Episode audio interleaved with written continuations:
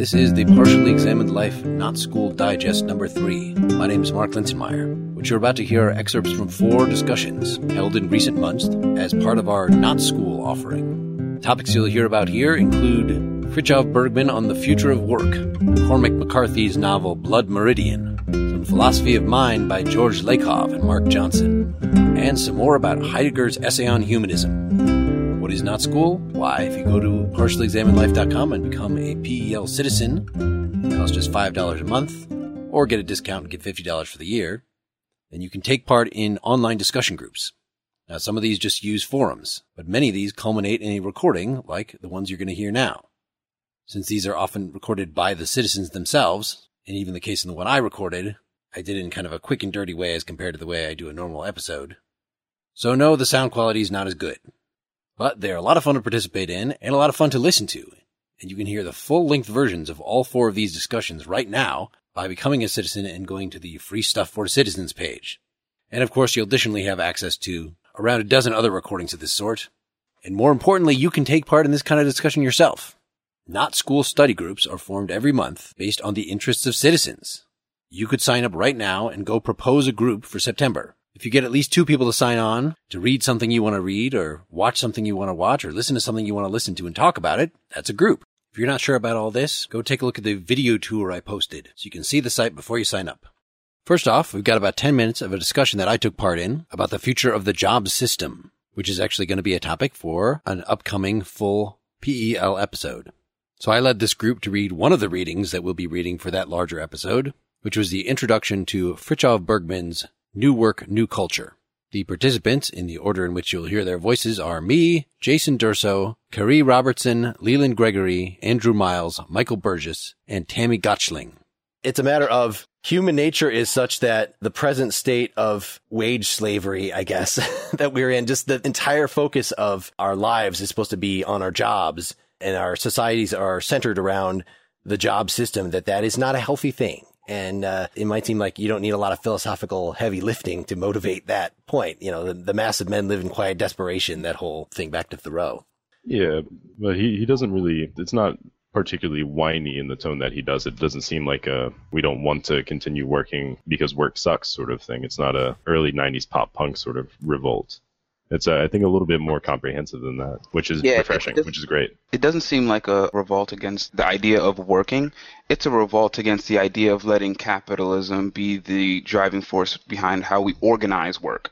He wants to organize work essentially on a means that deals with the needs and desires of more people individually than it does for just an isolated group of people doling out the organizational method to lower people in the hierarchy.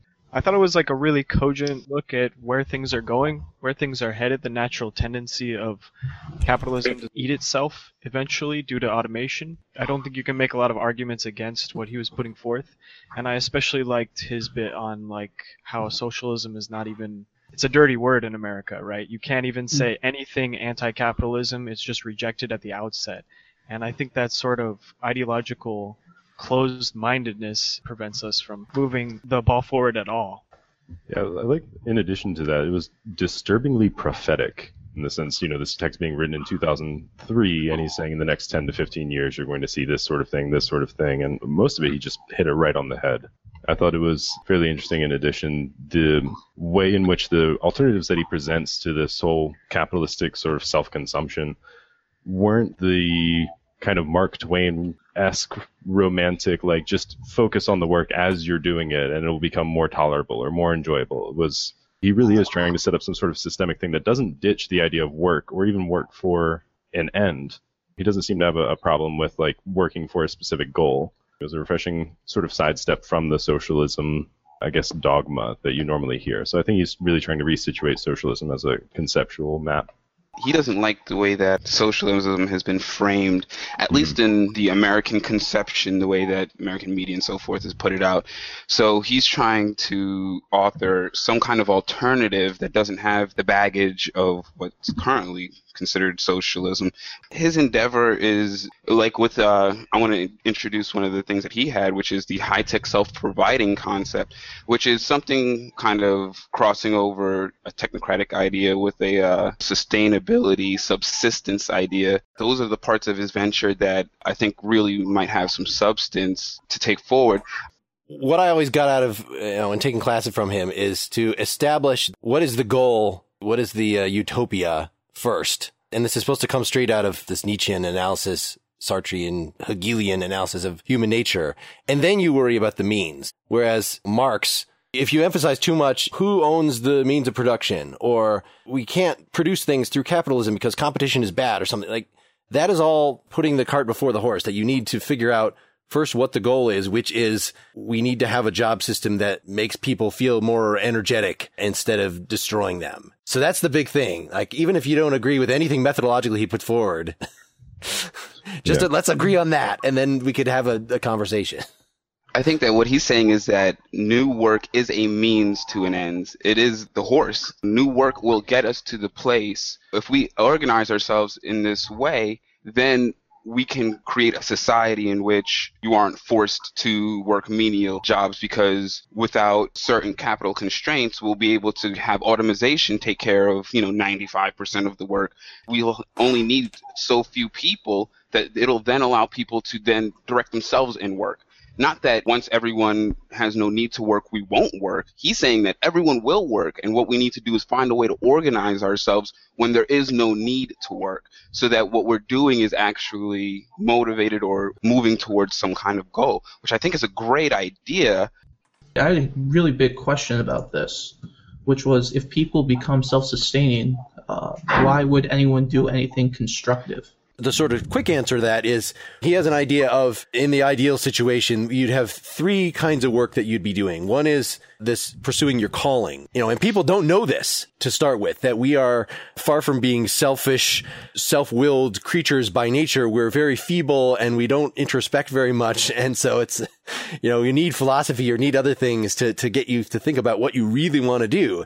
And when people are feel like they don't have any choices, you know, that, that it's just really between should I be a doctor or be a lawyer or work in a fact, you know, that, the, the, the array of choices on our plate is so limited that even for people that are doing economically well, that we don't think about what we really want to do. And so he's found through interviewing people and the work that the new work centers have been doing that actually you find the retreat to leisure, to just wanting to lie around and play video games all day is more a reaction to this horrible job situation. That if you actually can sort of clear your mind of just having the awful choices and the choices are to either take one of the awful choices or do nothing, just blow it all off and be a freeloader.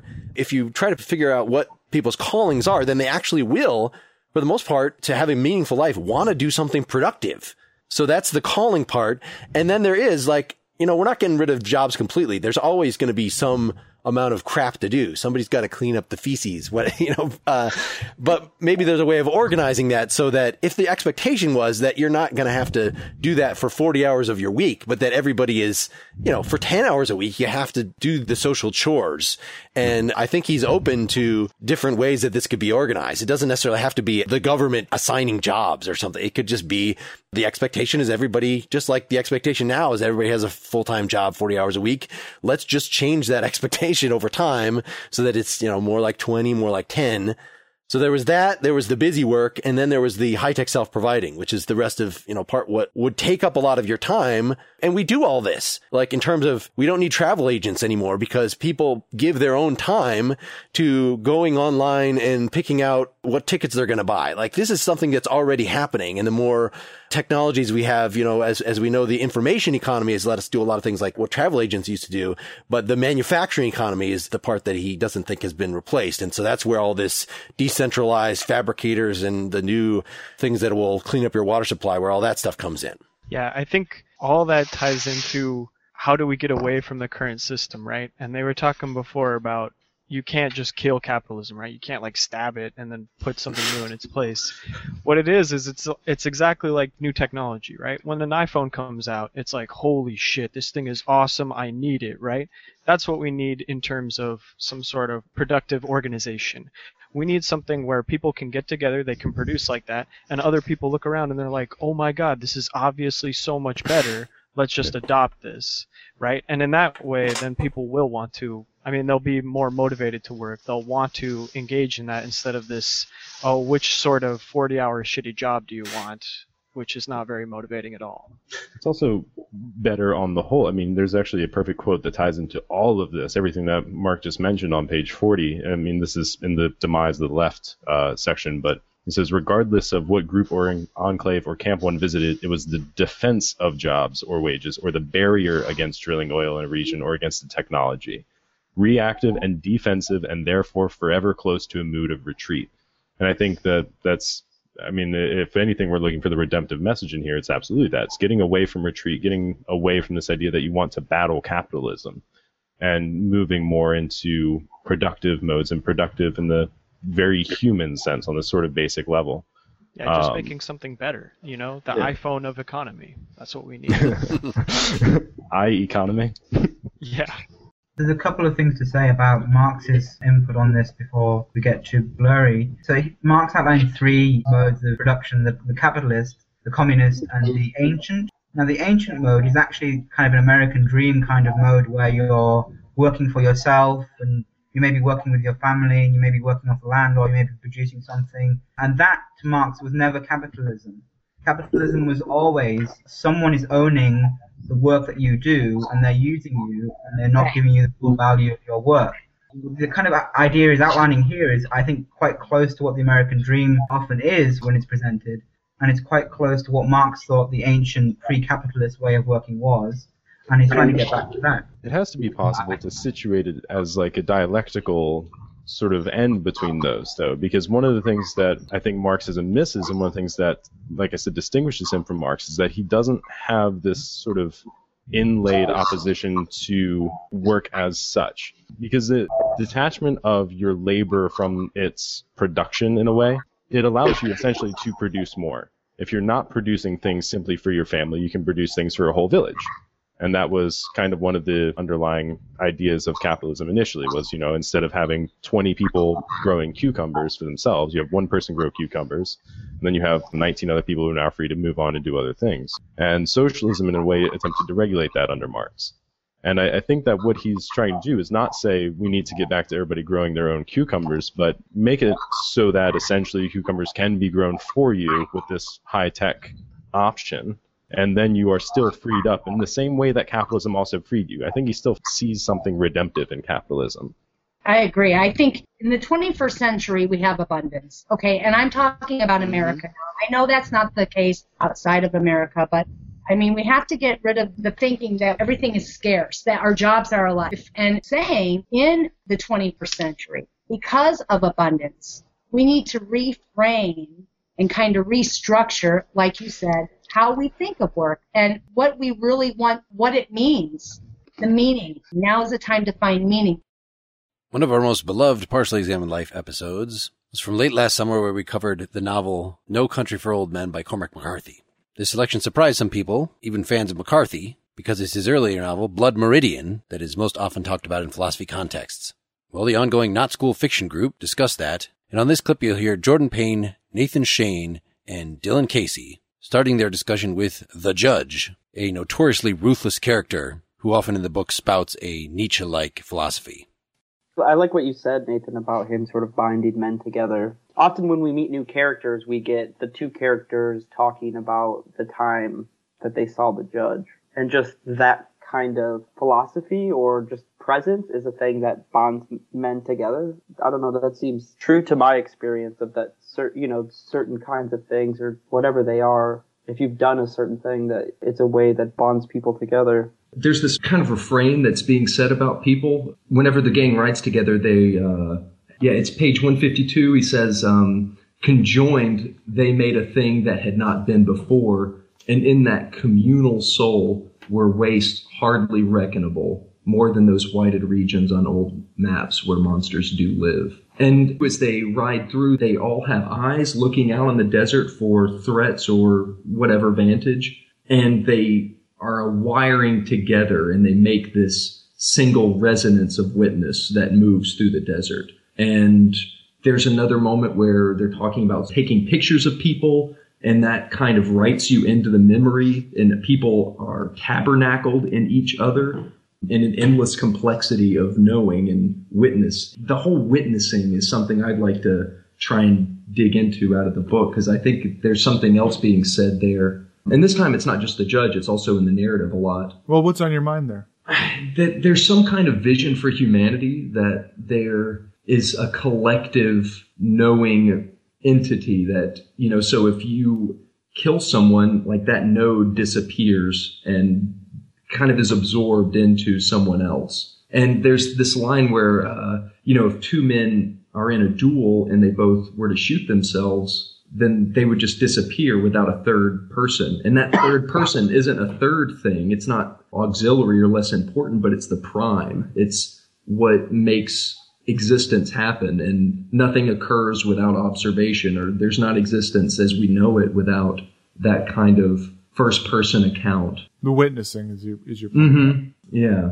I mean, I think that's drawn out too, just in the fact of the setting of the book. I mean, the West is it's desolate, and the only way that we're, you know, the descriptions of it. I don't know. They seem to be places, that, and this also goes with the sort of uh, magical realist sort of landscape or whatever. But the only way that we're given these descriptions is the fact that you know these people are there. It almost seems like a place that you would never think of if there weren't those people there. Yeah, and after one of the slaughters, there's this passage, you know, in a circuit of a few suns, there would be no trace of the people that had lived here, and there wouldn't be a ghost or a scribe to tell anyone that this had existed. And it's interesting, though, that we read that. So we become that witness through this recounting. It's almost as if it's just an interesting way to put nothing. So no one knows about this, but that's a fact for us to know. And the witness of the narrative or the uh, the authority of the narrative gives us access to this world that we wouldn't be able to see if it wasn't for it being recounted to us. This seems to relate to what we were talking about earlier of the meaning of history and fact with respect to fiction and lensed through the judge's speeches at the end to the kid about the nature of, of uh, the past to the present. So the idea that you could have something disappear and, and what the role of witnessing it is. Yeah, well, he says um, in that last bit you mentioned, the judge says, Did you post witnesses to report to you on the continuing existence of those places once Yes. you quit them? Yes. And then the kid says, That's crazy. And the judge says, Is it? Where is yesterday? Where is Glanton and Brown? And where's the priest? And and on like that. And then, you know, the kid says, I guess you can tell me. And then the judge has a really interesting uh, bit here about falseness, which I think is also a big theme in the book. He says, I tell you this, as war becomes dishonored and its nobility called into question, those honorable men who recognize the sanctity of blood will become excluded from the dance, which is the warrior's right. And thereby will the dance become a false dance, and the dancers false dancers. And yet there will be one there always who is a true dancer. And can you guess who that might be? And the kid says, You ain't nothing. And the judge says, You speak truer than you know. But I will tell you, only that man who has offered himself up entire to the blood of war, who has been to the floor of the pit and seen horror in the round, and learned at last that it speaks to his inmost heart, only that man can dance. So this highlights the judge's notion that life is war, and it's not sort of a simplistic, exactly war of all against all. In, even a, a Hobbes sounds pleasant in this respect. and in what you just quoted, it sounds as if there's only ever one truly living person, the one who's on top of the gore at the bottom of the pit. Hmm. Well, I remember from the No Country podcast, I forget who said it, but it was an interesting question. Does this philosophy endear you to the warring lifestyle? Like, can you believe what the judge believes without also having to go out and murder people? So, what would you believe that the judge believes? In order to do this, what philosophy could drive you mad? Like that, uh, you know, what would it be? Yeah, that's a good question. Well, because his philosophy is not so much, it's just sort of, it would be the doing, right? Yeah, and I found myself going through and wondering if you believe in that the philosophy is just in the doing, or that the life is just in the doing. The judge, at least, and I think Chigurh in um, No Country for Old Men also goes this direction of it also being about beating and winning and killing. And so violence is not a manifestation of the judge's point of view or even Chigurh's point of view. It is the embodiment of it, the fact of it. it's not as if you could live another kind of life and be in the moment from the judge's understanding. You would have to be like him to do it. You couldn't be a priest and be like the judge. Yeah, I, I think that you're right. If you wanted to say, be like the judge, but also have a job, and you'd have to go in and clock in and listen to someone tell you that you were late if you were late. I would agree with that about having a job and stuff like that. But what if you were a kind of hermit or traveler or whatever. Could you be a pacifist, effectively? Or well, I mean, he does meet that hermit and the pacifist and people that warn him against war. I mean, there's people that just do war. I mean, David Brown is a warrior, but the judge is something on top of that because he knows what he's doing and he can he knows about geological time and the history of the universe and he still does what he does. It's the judgments of life that he gives in his philosophies and sermons about things are all just kind of extra. And I don't know, but it does make him different, I think, because he gets to stand apart with that knowledge. Yeah. I think claim in the novel is that life is utterly violent and that living involves violence. And it's not clear to me if the judge is meant to be a kind of hero in this respect or the kid or I mean or anybody exactly is meant to be a hero or if it's more of a painting or a landscape of the way of living as war. I hesitate to take a kind of moral judgment of it. I read a couple things that tried to set the novel as a kind of uh, social commentary on interpretations of the West and stuff like that. It doesn't strike me that it's that kind of book, that it's trying to remind us of the authentic history of the West or something like that there might be an aspect of it that is taking the notion of the Western as a genre and working with that. I read a, an interesting interview between two authors who were talking about Blood Meridian, and they were talking about essentially like what makes a good piece of art and politics and art, because they precisely brought up that fact that the book's often read as some sort of social commentary about the Western frontier. But I'm going to quote this because it, it was pretty good and it relates. It says that it it takes up a subject matter that is inescapably political, but it builds a systematic violence, a work that comes to rest only in the territory of art where the thing built is so elegant and strange that it cannot be justified or even really explained. And I think that that's what does separate it from being sort of just like a polemic or whatever, is that it, it does, you know, things come and go and it gets to sort of sit above those things. It doesn't have to try to be that, I guess. Well, it, st- it stands on its own in that respect. I think that's one aspect of really good art and really good literature is that it has an internal integrity that doesn't make it subservient to some other claim or cause that it's trying to yeah. present. Next, we've got the latest recording by our Philosophy of Mind group. Philosophy in the Flesh, The Embodied Mind and Its Challenge to Western Thought by George Lakoff and Mark Johnson. This excerpt actually starts out with Evan discussing a paper called The Brain's Concepts, the Role of the Sensory Motor System in Conceptual Knowledge by Vittorio Gallese and George Lakoff. On this recording, you'll hear group leader Evan Gould, Neil Earnshaw, Steve Lindsay, and Michael Burgess. It actually gets pretty detailed into analyzing different neural circuits and how they are activated in imagining motor movements the contention is that the neural circuits that are activated in that imagination slash simulation are actually the conceptual symbols themselves. That there really is no need for duplication. So that is the brain. You know, that's what we're doing our thinking with. That's the idea. That's brilliant. That's brilliant. I was sitting here thinking that the brain is a neural network, and I haven't met one philosopher that takes fuzzy logic into account. Not a single one a neural network is a fuzzy pattern matcher. And I haven't met anyone who's addressed that in anything, you know, the physical nature of the brain, what that means for things like epistemology. You don't know a thing, you have a fuzzy pattern for a thing. And what does that imply? What does that lead to? And it's a fuzzy pattern of fuzzy patterns as well, isn't it? Absolutely. And and all the time that we're trying to force ourselves to have concrete, solid, absolute facts and it all dissolves when you drill down. You go quantum, and it's just like, oh, the weirdness.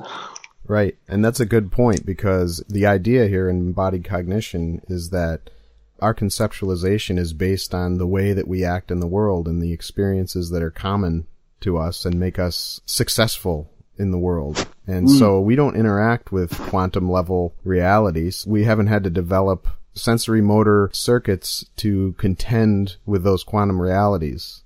I am an absolute fan of this book. I think it's a breath of fresh air with a philosopher and a cognitive scientist working together. Uh, it seems you're talking about philosophy in the flesh, are you? Mm-hmm. Well, I think I really dislike the book. I wasn't a big fan of the style of the book. I don't know if that's what you. Oh no, no, was the substance. I don't mind the style. Oh, okay. Put it very simply, you were saying just before, you know, if we have a certain structure to the brain, then that entails certain things for how we understand things. But it seems that's never applied retrograde, right? So we're not saying the fact that the brain is such a way that means we can't even know about the brain itself. We're taking for granted all of cognitive science and all of the material of our analysis and saying, no, no, the rest of the world is something that is actually liable for doubt and needing more resolution and all these kind of things. In other words, the subject of this book is really very, very, very far down the line from philosophy. It seems philosophy is asking the questions about what makes this book possible. What is the conditions for the possibility of knowing about the brain and knowing about various other things? And it seems like, first of all, that the author is largely unfamiliar with quite a lot of 20th century philosophy after Husserl, especially, since they're doing very, very similar things from the point of view of philosophy. And he seems to have just sort of divided things into a kind of brash realism, which seems to be the most popular kind of realism, admittedly, and a kind of social constructivism.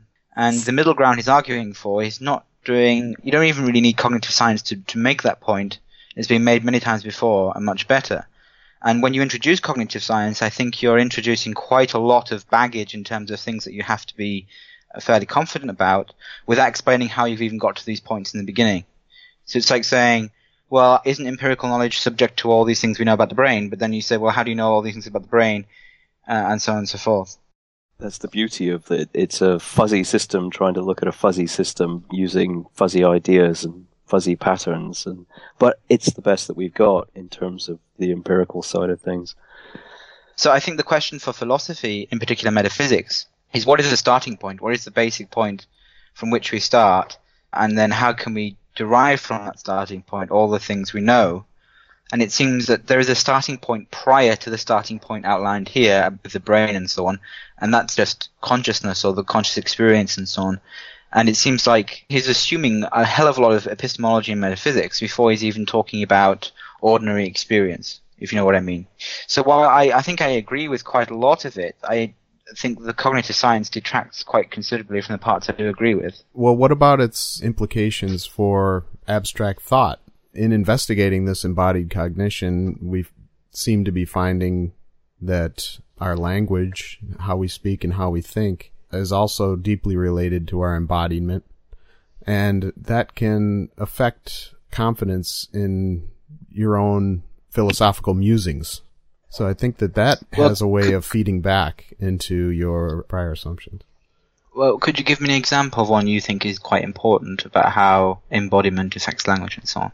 Well, I mean, in the middle of the book, he goes through what five examples of major topics of philosophy and how the thinking of them has been shaped by our embodiment. And he talks about time, the mind, causation.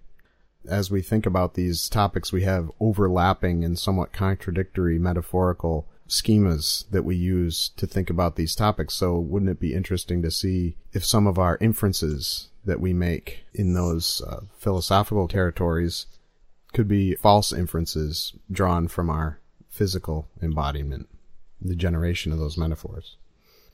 So there's definitely a couple of things going on. One of them I would call phenomenology, which is basically you look at the content of conscious experience and you describe it. Now he's doing quite a lot of that. Now all of that sort of stuff, you know, is still being done today and is, you know, was done throughout the 20th century in phenomenology in philosophy, looking at how people use language and how people describe things in relation to their experience. Now he's doing quite a lot of that. Now that I am perfectly happy with. And then you add in this cognitive science part, which I don't understand really what that adds to this analysis. I, I think introducing cognitive science makes the whole thing less valuable because it doesn't tell us about how we learn about cognitive science. It just tells us given cognitive science, is how we then approach every other aspect of our knowledge. And it seems to ignore the history of its own discipline. That you know, it seems to say we've been handed down by God an analysis of experience, and then we've just come to it with a tool set, and this is how we're going to apply it. I mean, if you can't give an account of how you can come to a description of the brain without already having a description of the brain, then there's something wrong. You're not answering the same question that metaphysics is asking. Metaphysics is asking, you know, what is the starting point? And the starting point can't be a, a list of observations about the brain because we don't start with those. We learn them, if that makes sense. So, what is the actual path out of that then? If you assume that you know every explanation that you're going to provide for anything, it's always mediated in some way by the fact that it comes through your conscious experience. How do you ever actually make any progress out of that level of analysis? It depends what you mean by progress. I mean, I don't think that one can step outside of the conscious experience. You know, there is no kind of what it is like to look at oneself being conscious. That doesn't really exist. But I mean, consciousness isn't subjectivity, and I think that's the aspect of philosophy that's missing from this book. It's it's an awareness of the analysis of objective conscious experience. So when someone says, for example, uh, certainly a conscious experience has the ability to have an aspect to it which is completely objective, which doesn't depend upon whims, imagination, and the rest of it. And that doesn't deprive from it being conscious. I'm conscious of the tree, but I'm in no position to imagine the tree away, or the laptop, or the whatever it is. So there is definitely the character to experience of it being completely objective part. Now, if you want to then do science in that completely objective part, you know, that's fine. And that's largely what he's doing here, right? You know, well, in part what he's doing here. Part of what he's doing is metaphysics proper, which is just saying, well, you know, look at how conscious experience relates to us. I mean, you know, we have a position in the world, we have a body, there are things ahead of the body, there's things next to the body, you know, you know, we have a self, we have this perception of time and so on. And that's all well and good. But then when you're trying to say that all of that sort of stuff is explained by some objective part, then you kind of have to set up a relationship between the explanation and consciousness, and you have to say the explanation precedes consciousness. And I think that's the mistake that gets made. I think we have to, from a philosophical point of view, I should say, really what's happening is the explanation is being derived from consciousness, it isn't actually producing it. Does that mean that consciousness is forever outside the purview of science? Yeah, I think it is. I mean, science has to be reductive, right? I mean, it's you, you don't have doors in science. You don't have trees in science. You have so I mean, a door is more than just a series of atoms that make it up. There are certain qualities to doors that make them doors, not just bits of wood. I mean, this is quite a lot of what he's talking about actually when it comes to categories, that there is some non-reductive component to the way we categorize things in our experience and then he kind of tries to say that, but actually that can be reduced down to some neural system. I'm not convinced it can be, but it may have some relationship to a neural system. But in any case, there's no door in a neuronal system, and a science can't generate a door from a neuronal system. You can only say that if you find this neuronal system, then we can see that it will probably recognize a door, if that makes sense.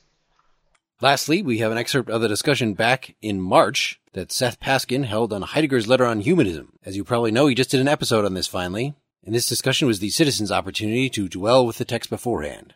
Because I'm hoping you've listened to that episode, and Seth's excellent precognition for it, I'm not including any of the footage here that explains what the text is about, but instead want to give you the taste of the different perspectives that were on display here. From Marilyn Lawrence, a classics person into Neoplatonism and such, and uh, Ryan Mitch and Daniel McKay, both of whom are very into Deleuze and Derrida and folks like that, who of course claimed Heidegger as their big influence.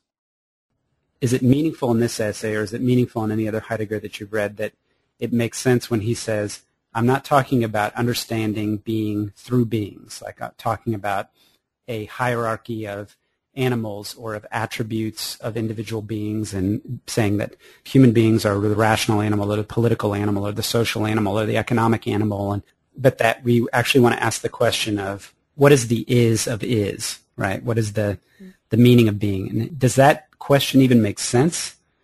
It did at one point yeah. in my life Yeah, well, I think that it does seem that that's what he's trying to get at, but is it really possible? Us being only these rational animals, right? Can we actually go beyond that and try to discover an essence of everything? I do think he thinks it is possible. And I think he's actually either consciously or most likely unconsciously borrowing from Hegel and the idea of world historical beings. It's this idea that there are certain people who shape history, and for him, this is the history of being as it unfolds itself. You know, he singles out certain philosophers who have come to some disclosure or some unconcealment of being's nature, but it's incomplete, and it's always being is always receding. So once these things are spoken, it starts receding again, but it produced some new phase in this history of being. So I do think he thinks it's possible, but I think it's very rare too.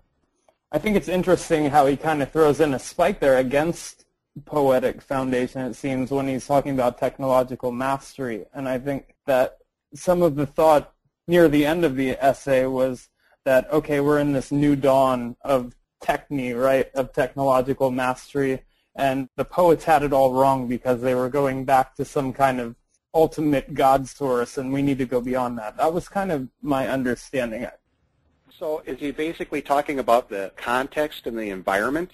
Like being is brought to, uh, or thinking is brought to bear by its context? Let's think about it in terms of language.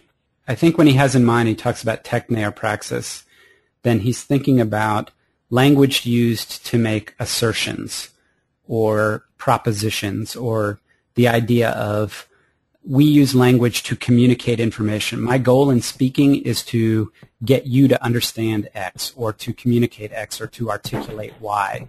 And if you think of poetic language in contrast to sort of declarative language, you can kind of see where the poet isn't necessarily trying to communicate something specific or trying to get me to understand a particular concept. Instead, the poet is articulating some aspect of experience. This goes back to why he's delving into these etymologies, because when we have language that's born, you know, in the early Greeks, it had a very concrete sense to it. If you look at a lot of the like early meanings of Greek words, they were all around like military words and farming words and you know things that were very concrete about the earth. That's one of the reasons why you know he keeps searching for these original meanings because they weren't nominalistic in the sense that you know word is just a word and you can replace it with any other word. Part of it is this privileging in terms of recovering or recollection of being, but he also talks about epochs in history like throughout history, being does unconceal itself through the language of the time, and that language of the time is shaped by these eminent philosophers usually. so it's not like you know the language of you know the everyday people or anything like that for Heidegger. And I think what he's trying to do at the end in his later works is to create his own language.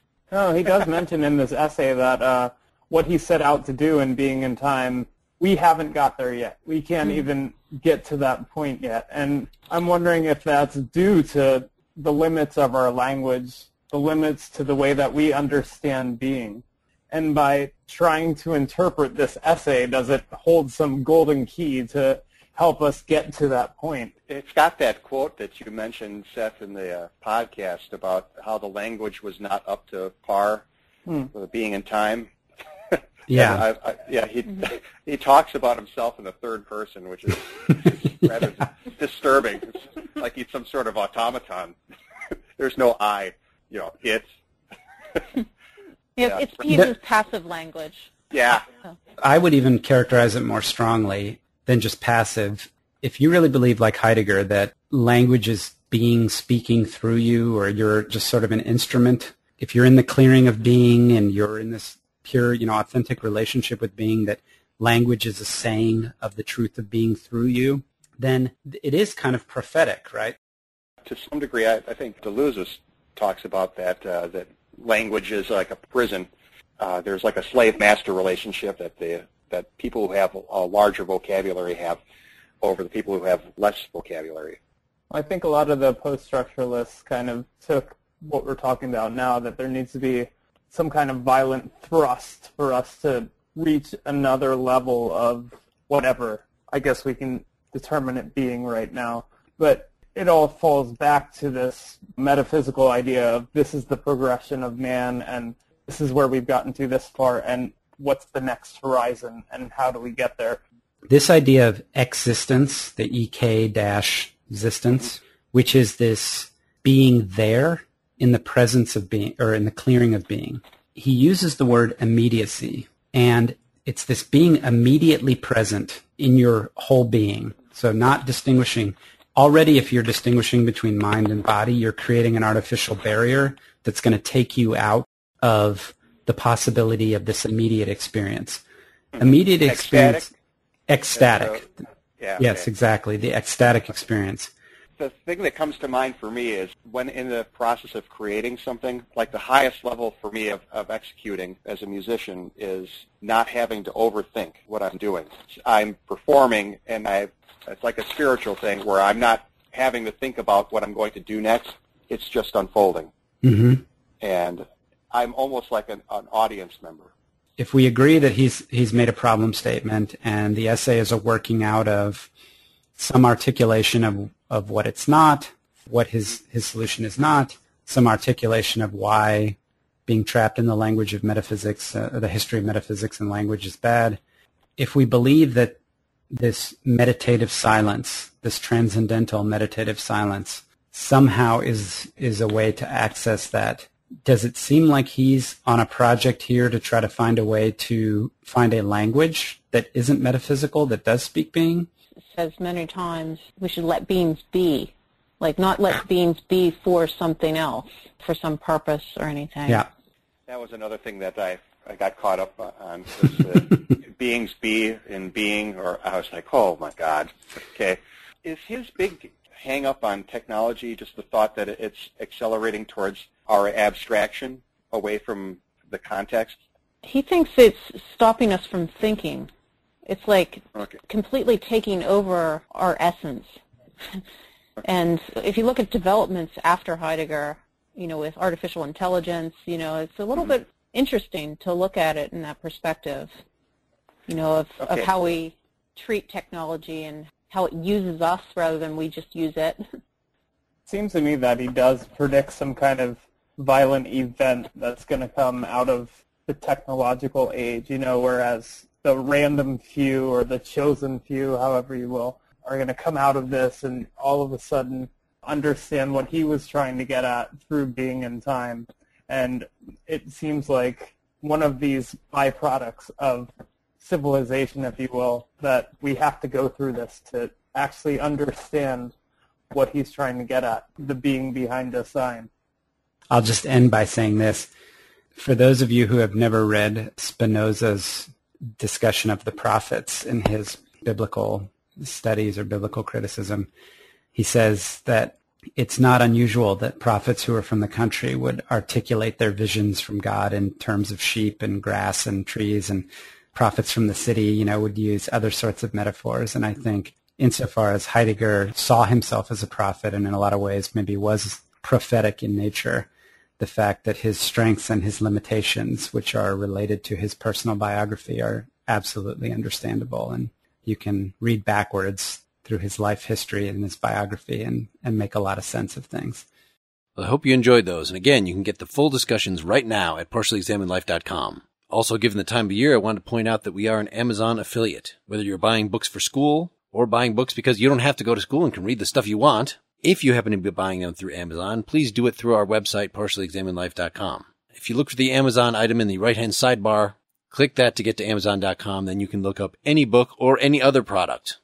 And if you add it to your cart within that session, then a portion of your purchase price will automatically be routed to help support Partially Examined Life podcasts at no additional cost to you. So please bookmark the page, make it a habit, use it for your Christmas shopping. We really appreciate your support.